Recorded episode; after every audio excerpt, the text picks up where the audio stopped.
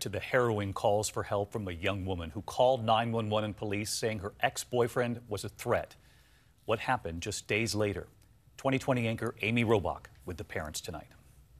Tonight, the grieving parents of Lauren McCluskey are opening up for the first time since she was killed on the University of Utah campus by a man she dated for just a month. Was Lauren's death preventable?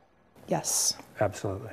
Last October, the 21 year old track star broke up with this man, Melvin Rowland, after discovering he was a registered sex offender on parole who lied about his age and identity. But when he began harassing her through email and text, she contacted university police. University Police and Security, how can I help you? Hi, uh, this is Lauren. I called a little uh, a few days ago about um, a situation. McCluskey calling campus and Salt Lake City police over 10 days. I'm worried because I've been working with the campus police um, at the U, Uh-huh. and uh, last Saturday I reported, and I haven't gotten an update. I remember telling her it's their job to listen to you. But they weren't about- listening. No, they weren't. They weren't. Then on October 22nd, I was on the phone with her, and then all of a sudden she yells, No, no, no. And then the line was still open.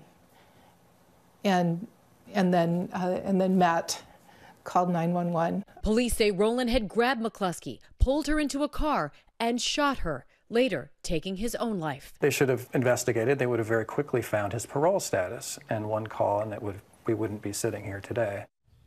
Now, the university released an independent review of the case and said in a statement to ABC News they grieve Lauren's loss and that their report, quote, identified areas of deficiency in the university's systems and processes and made 30 recommendations for ways to improve them. The university is acting immediately, they say, to correct those deficiencies. David? I know you'll have much more tonight on Nightline. Amy, thank you.